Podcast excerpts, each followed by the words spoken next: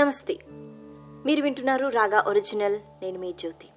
ఈరోజు మనం జ్ఞానేంద్రియాలను ఎలా సక్రమంగా ఉపయోగించుకోవాలి ఆ జ్ఞానేంద్రియాలను మనం సరిగ్గా ఉపయోగించుకోకపోతే ఎటువంటి నష్టాన్ని పొందుతాం దీని గురించి చక్కని ఉదాహరణలతో మనం మాట్లాడుకుందాం.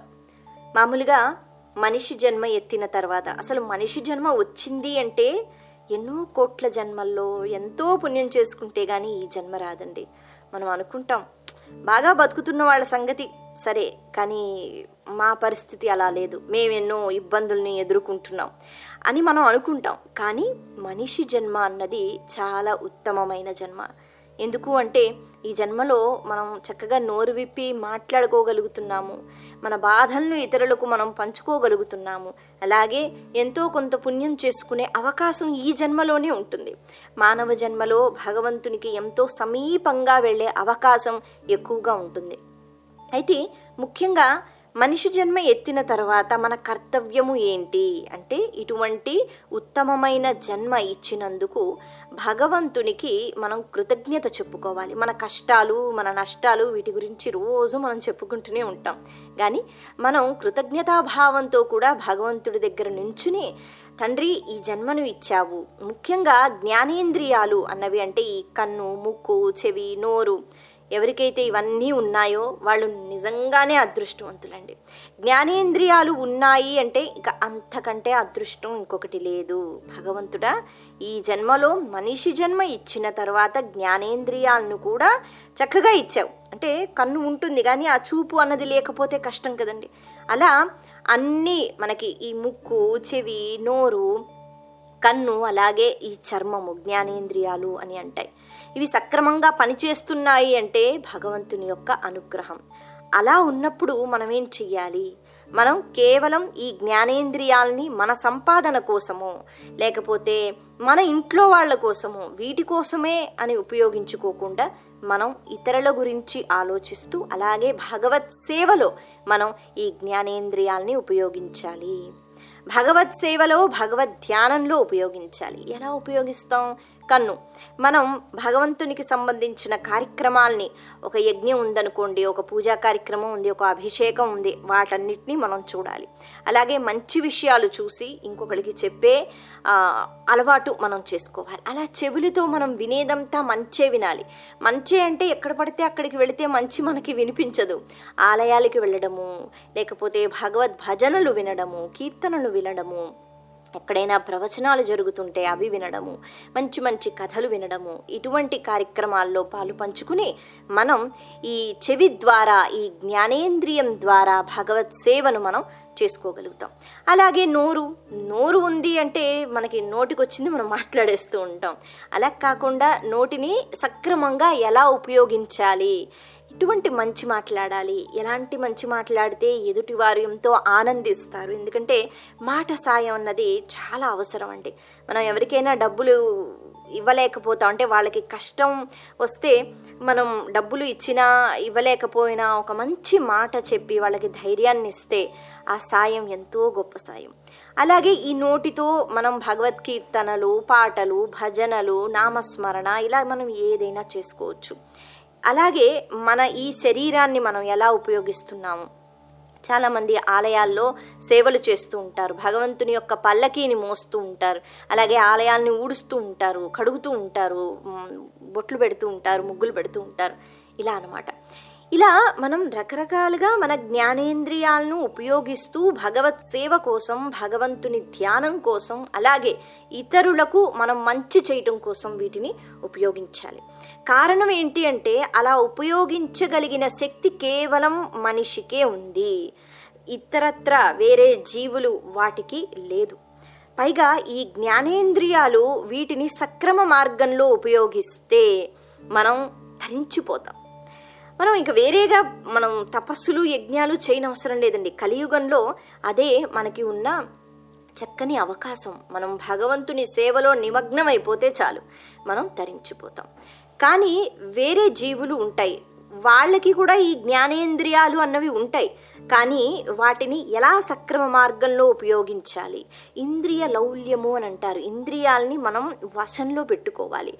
అవి ఏది చెప్తే అవి ఎలా నడవమంటే మనం అలా నడిస్తే గనక చాలా కష్టం. వాటిని మన వశంలో మనం పెట్టుకోవాలి. అయితే ఇలా జరగడం చాలా కష్టం. ఎందుకంటే ఇది కేవలం మన సాధన వల్ల జరగదు. ఈ సాధనతో పాటు భగవంతుని యొక్క అనుగ్రహం కూడా ఉండాలి. అలా భగవంతుని యొక్క అనుగ్రహం ఉంటేనే ఈ ఇంద్రియాలని మనం గెలవగలుగుతాము. భగవంతుని యొక్క అనుగ్రహం అంటే మళ్ళీ భక్తి శ్రద్ధలతో భగవంతుణ్ణి ఆరాధిస్తే ఆ జ్ఞానం కలుగుతుంది. జ్ఞానం కలిగినప్పుడు ఈ ఇంద్రియాలను ఎలా ఉపయోగించాలి? ఎలా వశంలో పెట్టుకోవాలి? అన్న విషయం మనకు అర్థమవుతుంది. అలా అర్థమైతే జీవితం ఎంతో సాఫీగా సాగిపోతుంది. మరి వేరే జీవులకి మాత్రం ఈ అవకాశం లేదు. వాళ్ళకు విచక్షణ జ్ఞానం లేదు. జ్ఞానేంద్రియాలు ఉన్నాయి కానీ వాటిని ఎలా సక్రమ మార్గంలో పెట్టాలి? వాటి వల్ల ఎంత నష్టం జరుగుతుంది? ఆ నష్టానికి దూరంగా ఎలా ఉండాలి అనే ఆలోచన వాటికి ఉండదు. కొన్ని ఉదాహరణలు చెప్పుకుంటే మీకు ఇంకా బాగా అర్థమవుతుంది. ఇప్పుడు మనం జ్ఞానేంద్రియాలు అంటే అదే కన్ను ముక్కు చెవి నోరు అలాగే ఈ చర్మము అని మనం మాట్లాడుకుంటున్నాం. మరి కన్ను అనేటప్పటికీ చూపు. చూపు చూపు వల్ల కూడా ఒక జీవి చనిపోతూ ఉంటుందని అంటే చూసిన వెంటనే ఆ చూడడమే దానికి ప్రమాదం అది చనిపోతూ ఉంటుంది. అటువంటి జీవి ఏది అంటే దీపపు పురుగు. దీపపు పురుగు కాంతిని చూసిన వెంటనే అది చాలా ఆకర్షం అంటే ఎంతగానో నచ్చేస్తుంది ఆ కాంతి వెంటనే దగ్గరికి వెళ్ళిపోతుంది. వెళ్ళిపోయి ఏం చేస్తుంది? ఇంకా దగ్గరికి వెళ్ళిపోతుంది. ఆ దీపం దగ్గరికి వెళ్ళిపోయి అందులో కాలిపోయి పడిపోతుంది. ఇంతకీ దేనికి వెళ్ళినట్టు? ఏం జరిగినట్టు? అక్కడ చనిపోయింది. అలా దగ్గరికి వెళ్ళకూడదు. అంత దగ్గరగా వెళ్ళకూడదు అనే ఆలోచన విచక్షణ జ్ఞానం దీపపు పురుగుకి లేదు. కాబట్టి మనం ఒక దీపం వెలిగిన తర్వాత అక్కడ చూస్తే కింద చాలా పురుగులు చనిపోయి ఉంటాయండి. అవి వాటికి ఎంతో ఇష్టం. అవి చూసిన వెంటనే అక్కడికి వెళ్ళిపోవాలి అనే ఒక ఆలోచన వాటికి వస్తుంది. అందుకే అవి అలా వెళ్ళిపోతూ ఉంటాయి. వేడి అన్నది వాటికి ఏం లేదు. అది చూడాలి చూస్తూ చూస్తూ ఆ మోహం అలా దగ్గరికి వెళ్ళిపోయి కాలిపోయి చనిపోతూ ఉంటాయి. ఇక్కడ ఇప్పుడు ఏం జరిగింది? చూపు వల్ల కేవలం ఆ దృశ్యం వల్ల ఈ దీపపు పురుగు పాడైపోతుంది. అంటే చనిపోతోంది. అయిపోయింది. ఇక వాసన. ముక్కు వాసన దీని గురించి మనం మాట్లాడుకుంటే ఒక పద్మం ఉంటుంది. ఆ పద్మం నీటిలో అంటే ఎక్కువగా బురద ఉన్న దగ్గర అని మనం చెప్పుకోవచ్చు ఏదైనా కోనేరు నదులు అలా. అయితే ఈ పద్మంలో ఉన్న ఆ మకరందం లేకపోతే ఆ సువాసన అది ఎంత చక్కగా ఉంటుంది అంటే సీతాకోక చిలుక ఎక్కడి నుంచో వస్తుంది చక్కగా వాలుతుంది ఆ మకరందాన్ని ఆస్వాదిస్తుంది. వెళ్ళిపోవచ్చు కదా? వెళ్ళిపోదు. ఏం ఆలోచన వస్తుంది? అబ్బా ఎంత చక్కగా ఉంది ఈ వాసన ఆ వాసనకి అలా లొంగిపోతుంది అలాగే ఉండిపోతుంది. ఆ పువ్వులోనే పడుకుని ఉంటుంది. ఎంత పీల్చుకున్నా ఎంత పీల్చుకున్నా తృప్తి ఉండదు సీతాకోక చిలక్కి. ఎంతో బాగుంది ఇంకా పీల్చుకుందాం ఇంకా పీల్చుకుందాం. ఈలోపు ఏమవుతుంది? సాయంత్రం అవుతూ ఉంటుంది. మరి పద్మం అనేటప్పటికీ రాత్రి వేళ అది పూర్తిగా ముడుచుకుంటుంది. మళ్ళీ తెల్లవారితే సూర్యోదయం తర్వాత అది విచ్చుకుంటుంది. మరి ఇలా రాత్రి అవుతుంది ఇది మూసుకుంటే మరి నా గతి ఏమిటి అనే ఆలోచన విచక్షణ జ్ఞానం సీతాకోక చిలుకకి ఉండదు. ఎంతసేపు ముక్కుకి బాగుంది హాయిగా ఉంది వాసన బాగుంది పీల్చుకుంటూ ఉంటానని అక్కడే పడుకునిపోయి ఉంటుంది. ఆ ఆ ఆనందాన్ని ఆస్వాదిస్తూ ఉంటుంది. ఈలోపు ఏం జరుగుతుంది? పద్మం అది మూసుకుపోతుంది. సరే మళ్ళీ ఉదయాన్నే అది విచ్చుకుంటుంది కదా అప్పుడు వెళ్ళిపోతుంది సీతాకోక చిలక అంటే అలా ప్రతిసారి జరగదు. ఏనుగులు వస్తూ ఉంటాయి చీకటి పడితే నీళ్ళు తాగటానికి. అవి అలా ఆ ప్రాంతానికి వచ్చినప్పుడు ఒక్కసారి అడుగు వేశాయి అంటే ఎవరైనా అయిపోవలసిందే. అలా వచ్చి నీళ్ళు తాగి అక్కడ ఉన్న పద్మాన్ని లేకపోతే చిన్న చిన్న మొక్కల్ని అటు ఇటు చల్లా చదరం చేసేస్తాయి అవి. అలా చేసినప్పుడు ఆ కాళ్ళ కింద పడిగి ఆ పువ్వు ఏదైతే ఉందో అది నలిగిపోతుంది. అందులో ఉన్న సీతాకోక చిలుక కూడా నలిగిపోయి అది చనిపోతుంది. ఇక్కడ ఏం జరిగింది? కేవలం ఆ వాసన కోసం. ఆ- వాసన అన్నది అంటే ఆ ఇంద్రియాన్ని జయించలేకపోయింది కాబట్టి అక్కడే ఉండిపోయింది. నాశనమైపోయింది. ఇలా ఈ ఉదాహరణ మనం చెప్పుకోవచ్చు. ఎందుకంటే సీతాకోక చిలుక్కి కూడా ఆ జ్ఞానం అన్నది లేదు. ఇక రుచి రుచి గురించి మనం మాట్లాడితే గనక చేప ఉంటుంది. చేప నీటిలోనో లేకపోతే సముద్రంలోనో ఎక్కడో లోపల హాయిగానే ఉంటుంది. కానీ ఈ చేపలు పట్టే వాళ్ళు వాళ్ళు ఏం చేస్తూ ఉంటారు అంటే వానపాముల్ని చిన్న చిన్న ముక్కలుగా కత్తిరించి ఆ వానపాములు ఒక కర్రకు చుట్టి అంటే సూదిగా ఉంటుందన్నమాట. నీళ్ళల్లో దించుతట దించిన తర్వాత ఈ చేప అన్నది వానపాము దగ్గరకు వస్తుంది. అది చప్పరిస్తుందట కొంచెం నాకుతుంది. అయితే ఆ రుచి ఎంతగా దానికి ఇష్టం అంటే ఇక మరి ఆ నీటిలో ఏవి దొరికి అవి తింటున్నాను కదా దాంతో జీవితం సాగుతోంది కదా అనే ఆలోచన ఉండదు. ఈ వానపాము నోటికి తగిలిన వెంటనే ఆ రుచి మరిగి చప్పరిస్తూనే ఉంటుందట. అలా అది చప్పరిచ్చుకుంటూ చప్పరిచ్చుకుంటూ కొంచెం పైదాకా వచ్చిన తర్వాత ఆ ముళ్ళు ముళ్ళులా ఏదైతే ఉంటుందో అది నోట్లోకి గుచ్చుకుంటుంది. గుచ్చుకున్న వెంటనే తెలిసిపోతుంది అక్కడ. చేపలు పట్టే అతనికి బరువు ఎక్కుతుంది. వెంటనే దాన్ని పైకి లాగేస్తాడట ఈ రకంగా ఆ వానపామునంటే ఒక రుచిని చూపిస్తూ చేపను బయటికి తీసేస్తున్నారు. ఆ తర్వాత చేప సంగతి ఏమైంది? అయిపోయిందని జీవితం. ఇలా ఈ రుచి వల్ల ఆ నాలుక రుచి వల్ల చేప అన్నది నాశనం అయిపోతుంది. దానికి కూడా ఆ జ్ఞానం లేదు. ఇక మనం చెవి గురించి మాట్లాడుకుంటే గనక ధ్వని వల్ల ఎవరైనా పాడైపోతున్నారా? అంటే జింక ఉంటుంది. దాన్ని పట్టుకోవడం మామూలుగా అయితే చాలా కష్టం. ఎందుకంటే చాలా తొందరగా పరిగెత్తు వెళ్ళిపోతూ ఉంటుంది. వేటగాడు దాన్ని పట్టుకోవాలి అంటే అంత తొందరగా పరిగెత్తగలగాలి. అలా అంటే అది పరిగెత్తలేను అని అనుకుంటే గనక ఈ వేటగాడు ఏం చేస్తూ ఉంటాడు?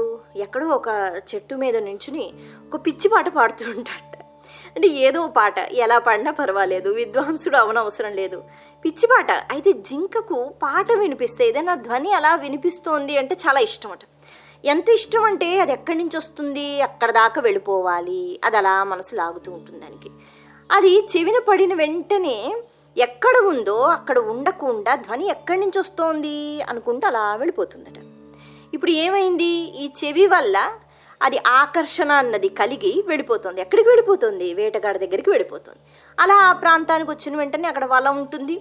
అందులో అది ఇరుక్కుపోతుంది. దాని జీవితం నాశనం అయిపోయింది. ఇక ఇప్పుడు మనం చర్మం గురించి చెప్పుకోవాలి. అంటే స్పర్శ. ఈ స్పర్శ అంటే ఏనుగులు ఉంటాయి. వాటికి ఆ శరీరానికి బాగా దురద అన్నది కలిగినప్పుడు అవి ఏం చేస్తూ ఉంటాయి? పెద్ద పెద్ద వృక్షాలు గరుగ్గరుగ్గా ఉన్న వృక్షాలు ఏవైతే ఉంటాయో వాటి దగ్గరికి వెళ్ళి రాసుకోవడము లేకపోతే ఎండు గడ్డి ఎక్కడైనా ఎక్కువగా ఉంటే వాటి దగ్గరికి వెళ్ళి ఆ శరీరాన్ని అటు ఇటు తిప్పుతూ అంటే చర్మాన్ని దురదగా ఉంటుందట. వాటిని అలా చేయటం వల్ల వాటికి ఒక ఆనందం. అయితే ఏనుగుల్ని పట్టడానికి ఈ ఏం చేస్తారంటే ఈ వేటగాళ్ళు ఎండుగడ్డి బాగా ఒక ప్రదేశంలో ఎక్కువగా వేసి గరుగ్గా ఉండే పదార్థాలు ఏవైతే ఉంటాయి అంటే ఆ చెట్లు కొమ్మలు కానివ్వండి అలా వేసేస్తూ ఉంటారట ఒక ప్రాంతంలో. కింద మళ్ళీ వల అన్నది ఏర్పాటు చేస్తారు.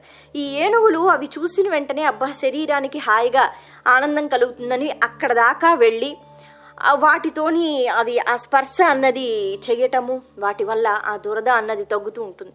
అలా తగ్గుతూ ఉంటుంది ఎంతో ఆనందంగా ఉంటుంది. కాబట్టి అదే పనిలో ఉంటారట. ఈలోపు ఆ వల అన్నది వేసి వేటగాళ్ళు ఏనుగుల్ని కూడా బంధించేస్తున్నారు. అయితే ఇలా మనం ఇంకా ఉదాహరణలు చెప్పుకోవాలి అంటే ఎన్నో జీవుల గురించి ఎన్నో రకాలుగా చెప్పుకోవచ్చు. ముఖ్యంగా మనం జ్ఞానేంద్రియాల గురించి మాట్లాడుకుంటున్నాం కాబట్టి. అయితే అదే పని మనం చేస్తే అంటే ఏదైనా చూసాం బాగా నచ్చింది. కానీ అక్కడ ప్రమాదం ఉంది అని మనకు కనిపిస్తోంది అంటే మనం వెళతామా? మనకు ఆ జ్ఞానం ఉంది. ఆ జ్ఞానం ఉంది కాబట్టి మనం వెళ్ళాం. అయితే కొన్ని మనకి ప్రమాదం ఉంది అని మనకు కనిపించకపోవచ్చు. అలాగే ఏదైనా మనం విన్నప్పుడు అక్కడ ప్రమాదం ఉంది అని మనకి తెలియకపోవచ్చు. ఇలా మన ఇంద్రియాలు వాటి వల్ల మన జీవితం పాడైపోతోంది అన్న విషయం ఒక్కొక్కసారి మనకి తెలియదు. తెలియనప్పుడు మనం ఏం చేయాలి? భగవంతుని యొక్క అనుగ్రహం ఉంటే అది అర్థమైపోతుంది. ఆ విచక్షణ జ్ఞానం అన్నది మనకి ఏర్పడుతుంది. అందుకని ఇంద్రియాలు జ్ఞానేంద్రియాలు ఏవైతే ఉన్నాయో వాటి వల్ల మనకి ఎన్ని లాభాలో వాటి వల్ల పాడైపోయే అవకాశం కూడా ఎక్కువగా ఉంటుంది. అందుకే అంటారు చెడు వినకూడదు చెడు మాట్లాడకూడదు. ఎవరైనా అంటే ఎవరైనా ఏదే చెప్తున్నారు అంతా చెడే చెప్తున్నారు అది విన్నాం అనుకోండి అదే మనసులో పెట్టుకున్నాం అనుకోండి మనం కూడా చెడ్డవాళ్ళం అయిపోతాం. ఏదైనా చెడు చూసాం చెడు చూసిన తర్వాత దానికి మనం అంటే ఆకర్షితులై ఆ చెడు చేద్దాము అనే ప్రయత్నం చేశామనుకోండి మనం పాడైపోతాం. ఈ రకంగా జ్ఞానేంద్రియాలను మనం సక్రమ మార్గంలో వాటిని పెట్టుకోవాలి. ఇంకా చెప్పాలి అంటే ఇంద్రియ లౌల్యము అన్నది ఉంటుంది. దానికి దూరంగా ఉండాలి. ఇంద్రియాల్ని మనం మన వశంలో పెట్టుకోవాలి.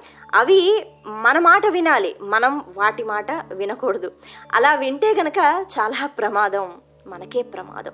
అందుకే ప్రహ్లాదుడు కూడా అంటాడండి తండ్రి గెలిచాను గెలిచాను మీరు ఎన్నో రాజ్యాలని గెలిచాను అని అంటున్నారు. అవన్నీ పక్కన పెట్టండి. రాజ్యాలని ఎవరైనా గెలుస్తారు. కానీ ఇంద్రియాలను గెలిచారా? ఇంద్రియాలను గెలవడం చాలా కష్టం తండ్రి. అంత చిన్నవాడు అంతటి జ్ఞానానికి సంబంధించిన మాటలు మాట్లాడతాడు. ఇంద్రియాలని గెలిచి చూపించండి.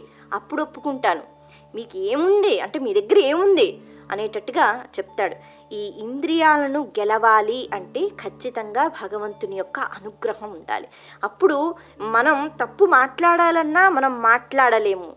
ఎందుకంటే మనం ఎప్పుడు భగవంతుని ధ్యానంలో ఉంటాం కాబట్టి ఎదుటి వాళ్ళు భగవంతుడిని చూస్తాం కాబట్టి వాళ్ళని బాధ పెట్టేటట్టుగా మనం మాట్లాడం అలాగే అటువంటి పనులు చెయ్యము. అందుకే భగవద్భక్తులు ఎవరైతే ఉంటారో వాళ్ళతోనే ఎక్కువగా స్నేహం చేసినప్పుడు అలాగే భగవంతునితో ఎక్కువగా సంబంధం పెట్టుకున్నప్పుడు ఈ జ్ఞానం అన్నది ఎక్కువగా వస్తుంది. మరి ఈ జ్ఞానం అన్నది మనకి జీవితాంతం ఇది అవసరం అండి. అంతేకాకుండా ఈ జ్ఞానేంద్రియాల్ని మనం భగవద్ భక్తితో పాటు భగవత్ సేవా కార్యక్రమాల్లో కూడా మనం వినియోగిస్తే మన జీవితానికి ఒక చక్కని అర్థం ముడిపడి ఉంటుంది. ఎందుకంటే ఇప్పుడు వచ్చింది మానవ జన్మ మళ్ళీ వస్తుందో రాదో మనకి తెలియదు. మరి మానవ జన్మ వచ్చినప్పుడు ఖచ్చితంగా దీని యొక్క అంటే పరిపూర్ణంగా మనం ఎందుకు ఈ జన్మ ఎత్తాము? దాన్ని మనం చక్కగా తెలుసుకుని ఆ మార్గంలో వెళితే గనక ఎంతగానో బాగుంటుంది. మీరు వింటున్నారు రాగా ఒరిజినల్.